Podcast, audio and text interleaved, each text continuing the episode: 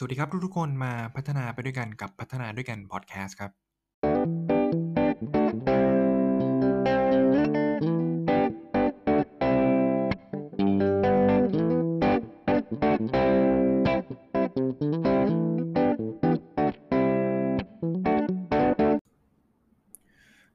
ฮัลโหล สวัสดีครับ ก็ขอต้อนรับทุกท่านนะครับ กับพัฒนาด้วยกันพอดแคสต์อีกครั้งหนึ่งนะฮะ ก็มาเรียนรู้และเติบโตและพัฒนา ไปด้วยกันนะครับ ครับนี่คือ episode ที่7นะฮะก็ยังต่อเนื่องกันนะครับ ผมยังพูดคุยถึงเรื่องของการทำงานระยะไกล ซึ่งทุกคนต้องเผชิญกันอยู่ในช่วงระยะเวลานี้หลายหลายคนนะครับ ก็พยายามเจอเทคนิคอะไรก็จะมาแชร์กัน เพราะว่าในวันที่ 30 นี้นะครับมกราคมผมก็มีคลาสที่อธิบายเกี่ยวกับการทำงานอย่างมีประสิทธิภาพเนี่ย ก็เป็นฟรีคลาสนะครับ ก็เลยทยอยรวบรวมเนื้อหาศึกษาเนื้อหามาก็เอามาแบ่งปันนะฮะ วันนี้ก็ต่อต่อจากตอนที่แล้วนะครับ ที่ผมพูดคุยว่าเออการสร้าง trust ในการทำงานระยะไกลกัน เราไม่ได้เจอตัวกันเนี่ย เราสร้าง trust กันได้ไหมนะครับผมซึ่งการสร้าง trust นั้นเนี่ยก็เป็นหนึ่งในความรับผิดชอบหนึ่งในองค์ประกอบที่ผู้นำทีมควรจะต้องทำนะครับในการทำงานระยะไกล ซึ่งเราจะเข้าจริงๆแล้วมันก็ไม่ใช่เฉพาะสถานการณ์การทำงานระยะไกลนะในทุกๆสถานการณ์นะครับ การสร้าง trust สร้างความสัมพันธ์นะฮะซึ่งกันและกันในทีมเนี่ยมันสำคัญมากต่อการทำงานนะครับ โดยไม่ว่าอยู่ในเจอตัวกันหรือไม่เจอตัวกันก็ตามเนี่ยมันจำเป็นต้องสร้างให้ได้อยู่แล้ว แต่แค่ว่าการไม่เจอตัวกันมันสร้างได้ยากกว่านะครับผมก็วันนี้ก็เลยจะมาบอกต่อ เพราะว่าทั้งหมดทั้งสิ้นผมนะครับ ก็นำ เนื้อหามาจาก managing virtual team ของ LinkedIn Learning เนี่ยนะฮะส่วนใหญ่ในบ้านเรายังไม่ค่อยมีใครพูดถึงเรื่องราวเรื่อง virtual team การ manage virtual team มากเนอะก็ต้องไปหาจากเมืองนอกนะฮะหรือของอเมริกาเนี่ยที่เขาหรือต่างประเทศก็ตามเนี่ยนะฮะที่เขาทำเรื่อง virtual team กันมานานทำงานแบบ remote work กันมาพอสมควรบ้างแล้วในหลาย ๆ บริษัทหลาย ๆ องค์กรเนี่ยเราก็เอามาศึกษา เอามาปรับใช้นะครับ วันนี้ก็เลยจะมาเล่าต่อครับว่า เรื่องของการสร้างสัมพันธ์เนี่ยก็เป็นอีกหนึ่งในสิ่งที่สำคัญของอผู้นำทีมนะครับ แล้วก็ของคนในทีมด้วยกันเองด้วยนะครับผมอะวันนี้ก็จะมาเล่าให้ฟังว่าเทคนิคหรือทิปมันเป็นอย่างไรละ ผมคิดว่าเราไปแอปพลายใช้ได้ ก็ใน 4 4ประเด็นที่เป็นความรับผิดชอบสำคัญของหัวหน้าทีมนะครับ เวลาคุณทำงานระยะไกลกันเนี่ย ก็จากตอนที่แล้วผมพูดถึง building trust นะครับ การสร้างความไว้เนื้อเชื่อใจ ระหว่างคุณกับทีม แล้วก็ระหว่างทีมกันเองนะครับผมบอกไปแล้วไม่ว่าจะเป็นเรื่องของสร้าง agreement สร้าง transparency นะฮะสร้างข้อตกลงสร้างความโปร่งใสเนี่ยไปกลับไปฟังกันได้นะครับ อันที่ 2 คือ removing roadblocks นะฮะคือการขจัดอุปสรรค โดยเฉพาะอย่างยิ่งพวก equipment อุปกรณ์ต่างๆ ที่พนักงานต้องใช้ทำงานเนี่ยคุณเคยคิดถึงหรือเปล่า เพราะว่าปกตินะครับผมการทำงานอยู่ที่ออฟฟิศก็มีออฟฟิศสปายใช่ไหมครับนู่นนี่นั่นเบิกได้เออแต่ว่าสภาพความเป็นอยู่ของแต่ละคนไม่เท่ากันนะบางคนเนี่ยต้องอยู่อาศัยกับคนคนอื่น ๆด้วยอะไรเงี้ยรดบ็อกต่างๆเหล่านี้ ผู้จัดการควรหัวหน้าทีมควรจะทราบนะครับผมวันนี้มาพูดต่ออีก 2 อันครับ อันแรกเนี่ยคือการหล่อหลอมความสัมพันธ์ในทีมฮะการหล่อหลอมความสัมพันธ์ในทีมครับ เพราะว่าความเป็นผู้จัดการเนี่ยความเป็นหัวหน้าทีมเนี่ยคือจริงๆเป็นหัวใจสำคัญเลยนะฮะที่คุณจะต้องใส่ใจความรู้สึกของสมาชิกในทีมด้วยนะฮะซึ่งสิ่งนี้ผมว่าหลายๆคนไม่เข้าใจนะครับผมเพราะว่าการที่คุณจะบอกได้ว่าคุณเป็นคนใส่ใจไม่ใส่ใจเนี่ยมันไม่ใช่ที่ หัวหน้าทีมเป็นคนบอกนะลูกทีมคุณจะต้องเป็นคนบอก เพราะว่าตัวหัวหน้าทีมอะคือเป็นเสมือนศูนย์กลางของทีมนะฮะโดยเฉพาะอย่างยิ่งถ้าทำงานระยะไกลทำงานกันอยู่ที่บ้านเนี่ย คุณเหมือนเป็นเซนเตอร์เป็นศูนย์กลาง ที่จะต้องคอยสื่อสารนะฮะระหว่างซึ่งกันและกันภายในทีมเนี่ย เพราะว่าโดยปกติแล้วนะฮะการทำงานเนี่ยคือเหมือนงานจากใหญ่มาย่อยเนี่ยนะครับ ภาพใหญ่ลงมาภาพที่เล็กลงเนี่ย คุณก็คือศูนย์กลางนั่นเอง เพราะฉะนั้นคุณต้องพยายามที่จะสื่อสารกับทีมสม่ำเสมอทั้งรายบุคคลและเป็นภาพรวมกับทีมนะครับผมต้องคอยพยายามสื่อสารคอยคอนเนคกันนะครับผมและถ้าทำสิ่งนี้มันจะช่วยสร้างสัมพันธ์สร้าง engage ได้ แต่ว่าไม่ใช่คุณไปสื่อสารแบบสั่งงานเขาอย่างเดียวครับ หรือว่าอะไรเรื่องงานอย่างเดียว คุณจะต้องมี empathy นะครับผมมี empathy และ encouragement นะครับผมที่ให้เห็นอกเห็นใจเข้าใจความรู้สึกของคนในทีมให้ได้ และนะครับสามารถที่จะนะครับสนับสนุนนะครับเหมือนทำให้เขารู้สึกว่าคุณแบ็กอัพเขาอยู่นะครับผมคือมีการสื่อสารกันตลอดเวลา เพราะฉะนั้นเนี่ย กลยุทธ์หรือ tactic ที่สำคัญนะครับ ที่คุณควรจะต้องทำในการทำงานระยะไกลอันนี้คือไฮไลท์เลยนะฮะ one-on-one meeting ครับ คือเรื่องนี้ผมผมเข้าใจว่ามีมานานมากแล้วนะครับผมแล้วก็เป็นเป็นกลยุทธ์ที่ได้ยินกันมาพอสมควรนะครับผม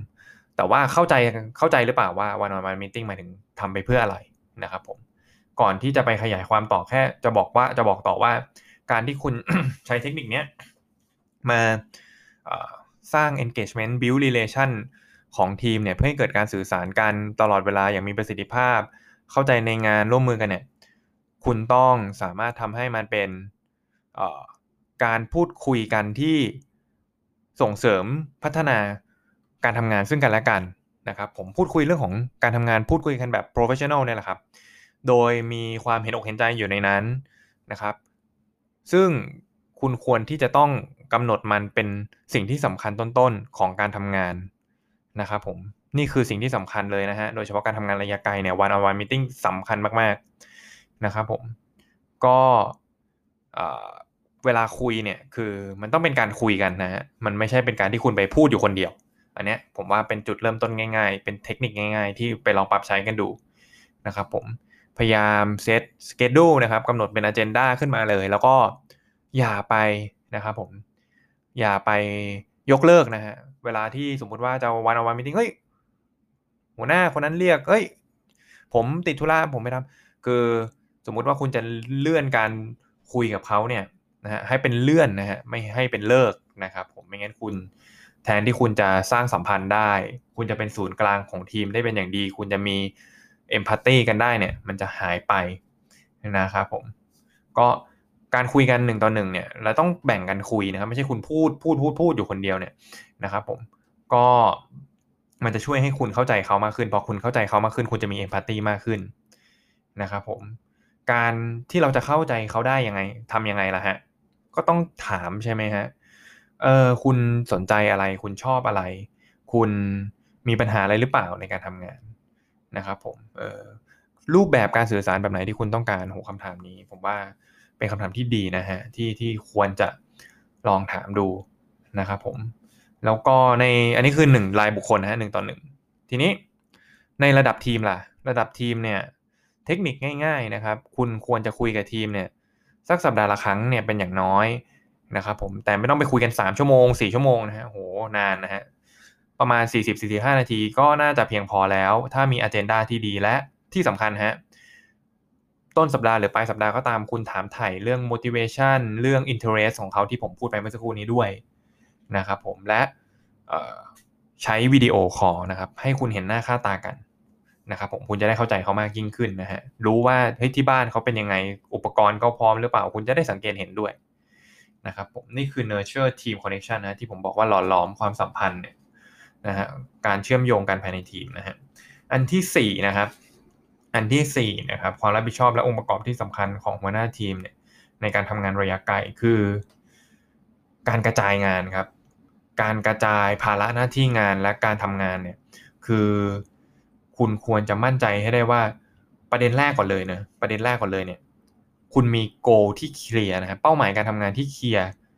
นะครับผมและลำดับความสำคัญได้อย่างถูกต้อง นะครับผมซึ่งในคลาสก็ผมก็จะอธิบายอยู่แล้วแหละว่าไอ้ไอ้ priority ไอ้ความสำคัญเนี่ยมันทำยังไง ซึ่งมันคงไม่ใช่ว่าแบบไป search หาแล้วคุณเข้าใจคำว่า priority คืออะไร แล้วคุณก็จะเข้าใจมันนะบางทีมันจะมีวิธีคิดเทคนิคที่ คือพูดกันอีกอีกอีกอีกยาวพอสมควรนะฮะแต่ว่าเอาประเด็นแรกเลยเนี่ยให้เข้าใจก่อนว่ามันมีงานอะมันมีความสำคัญ มันมีลำดับความสำคัญของงาน มันมี primary job ของคุณ และงานมันต้องชัดต้อง clear goal measure ได้วัดผลได้ แล้วเคลียร์เนี่ยคือคุณกับเขาต้องเข้าใจนะฮะอารมณ์ประมาณว่านะครับผมบุคคลที่สามบุคคลที่สี่เนี่ยมาถามว่างานของนายเอเนี่ยที่เป็นลูกน้องของคุณเนี่ย งานของเขางานหลักสามอย่างคืออะไรเนี่ยนายเอคนนั้นตอบได้ตรงกับคุณเนี่ย ก็ยอดเยี่ยมมากนะคือถูกต้องนะครับผมผมไม่ใช่ตอบไปตอบมาเรามาบทนะตอบไปสิบงานอย่างเงี้ยตอบ แล้วตอบไม่ตรงด้วยอย่างเงี้ยนะโอ้นี่อันนี้ผมว่าจะทำงาน virtual virtual work กันลำบาก แล้วก็แน่นอนครับสุดอย่างก็การที่คุณจะ manage สิ่งต่างๆ เหล่านี้ได้ สิ่งที่จำเป็นนะฮะก็ต้องมี regular meeting นี่แหละครับไอ้วันออนวันนี่แหละครับมันช่วยมันช่วยจริง ๆ เพราะว่าคุณลองคิดดูว่าคุณคุยกันสามสี่คนก็ตามแล้วนะฮะนี่คือทีมที่เล็กแล้วนะสามสี่คนก็ตามเนี่ย การได้คุยกันทั้งหมดเนี่ยทุกคนเนี่ยโอ้โหมันก็อาจจะไม่ครบอยู่แล้วนะฮะความไว้เนื้อเชื่อใจระหว่างกันมีพร้อมหรือยังที่คุณจะเปิดเผยจริงใจ คุยกันให้อีกคนนึงอีกฝ่ายหนึ่งทราบเนี่ยคุณก็ไม่รู้ใช่ไหมฮะว่าคนอื่นเขาคิดยังไงเขาไม่ชอบคนนี้เขาเกรงอกเกรงใจคนนั้นหรือเปล่าเวลาบางอย่างเขาไม่พูด ก็คุณในฐานะหัวหน้าคุณควรจะเซตตรงนี้ให้เกิดขึ้น แล้วก็เช่นเดียวกันนะครับ คุณหัวหน้าคุณไม่ทำคุณฝึกทำได้ไหมกับ across team ก็ได้นะครับผม และที่ฮากว่านั้นนะฮะก็คือ over communicate ยังไงก็จำเป็นกว่า under communicate นะฮะบางคนอาจจะไม่ชอบนะครับ over communicate โอ้โหทำไมคุยกันเยอะคุยกันเหนื่อย แต่ถ้าคุยกันเพื่ออะไรงานเพื่อเซตโกให้เคลียร์เนี่ยผมว่าจำเป็น แต่ไม่ใช่ over communicate แบบประชุมยาวๆฮะเอาเราเข้าไปนั่งแล้วไม่ได้พูดอะไร อันนี้ไม่ใช่ over communicate นะอันนั้นคือแบบ overload นะฮะอันนั้นคือ overload แล้วก็เอ่อ over communicate ไม่ใช่ micro manage อ่า micro manage ไม่ใช่นะ อันนี้ก็พูดกันอีกยาว เดี๋ยวจะมีโอกาสมาเล่ากันต่อนะครับผมสำคัญนะครับไอ้ one on one meeting เนี่ยเอาเป็น priority นะครับผมมันสำคัญมากๆแล้วมันก็จะช่วยให้คุณเนี่ยออสามารถสร้างโกสร้าง priority ของงานได้ทันทีทันใดมากกว่านะครับ ซึ่งผมก็บอกได้เลยว่าเทคนิคนี้ผมใช้แน่นอนนะครับ ผมใช้อยู่ประจำเลย แล้วก็ไม่ว่าเขาเจอองค์กรจะเป็นยังไงเนี่ยนะครับ ผมคิดว่าเรา ก็เป็นคนหนึ่งของ culture นั้นเนอะเพราะฉะนั้นเราก็ควรจะสร้างมันขึ้นมาให้ได้ด้วยจากตัวเรานะฮะค่อยๆทำไป เช่นเดียวกันนะครับ ครับผมก็ยังไงเดี๋ยว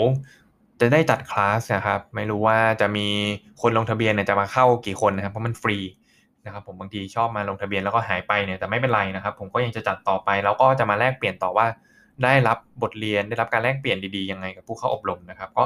คนไหนอยากเจอคลาสดีๆ อยากฟังเนื้อหาดีๆ อย่างนี้นะฮะ ก็เข้าไปในเพจนะครับพัฒนาด้วยกันนะครับ ก็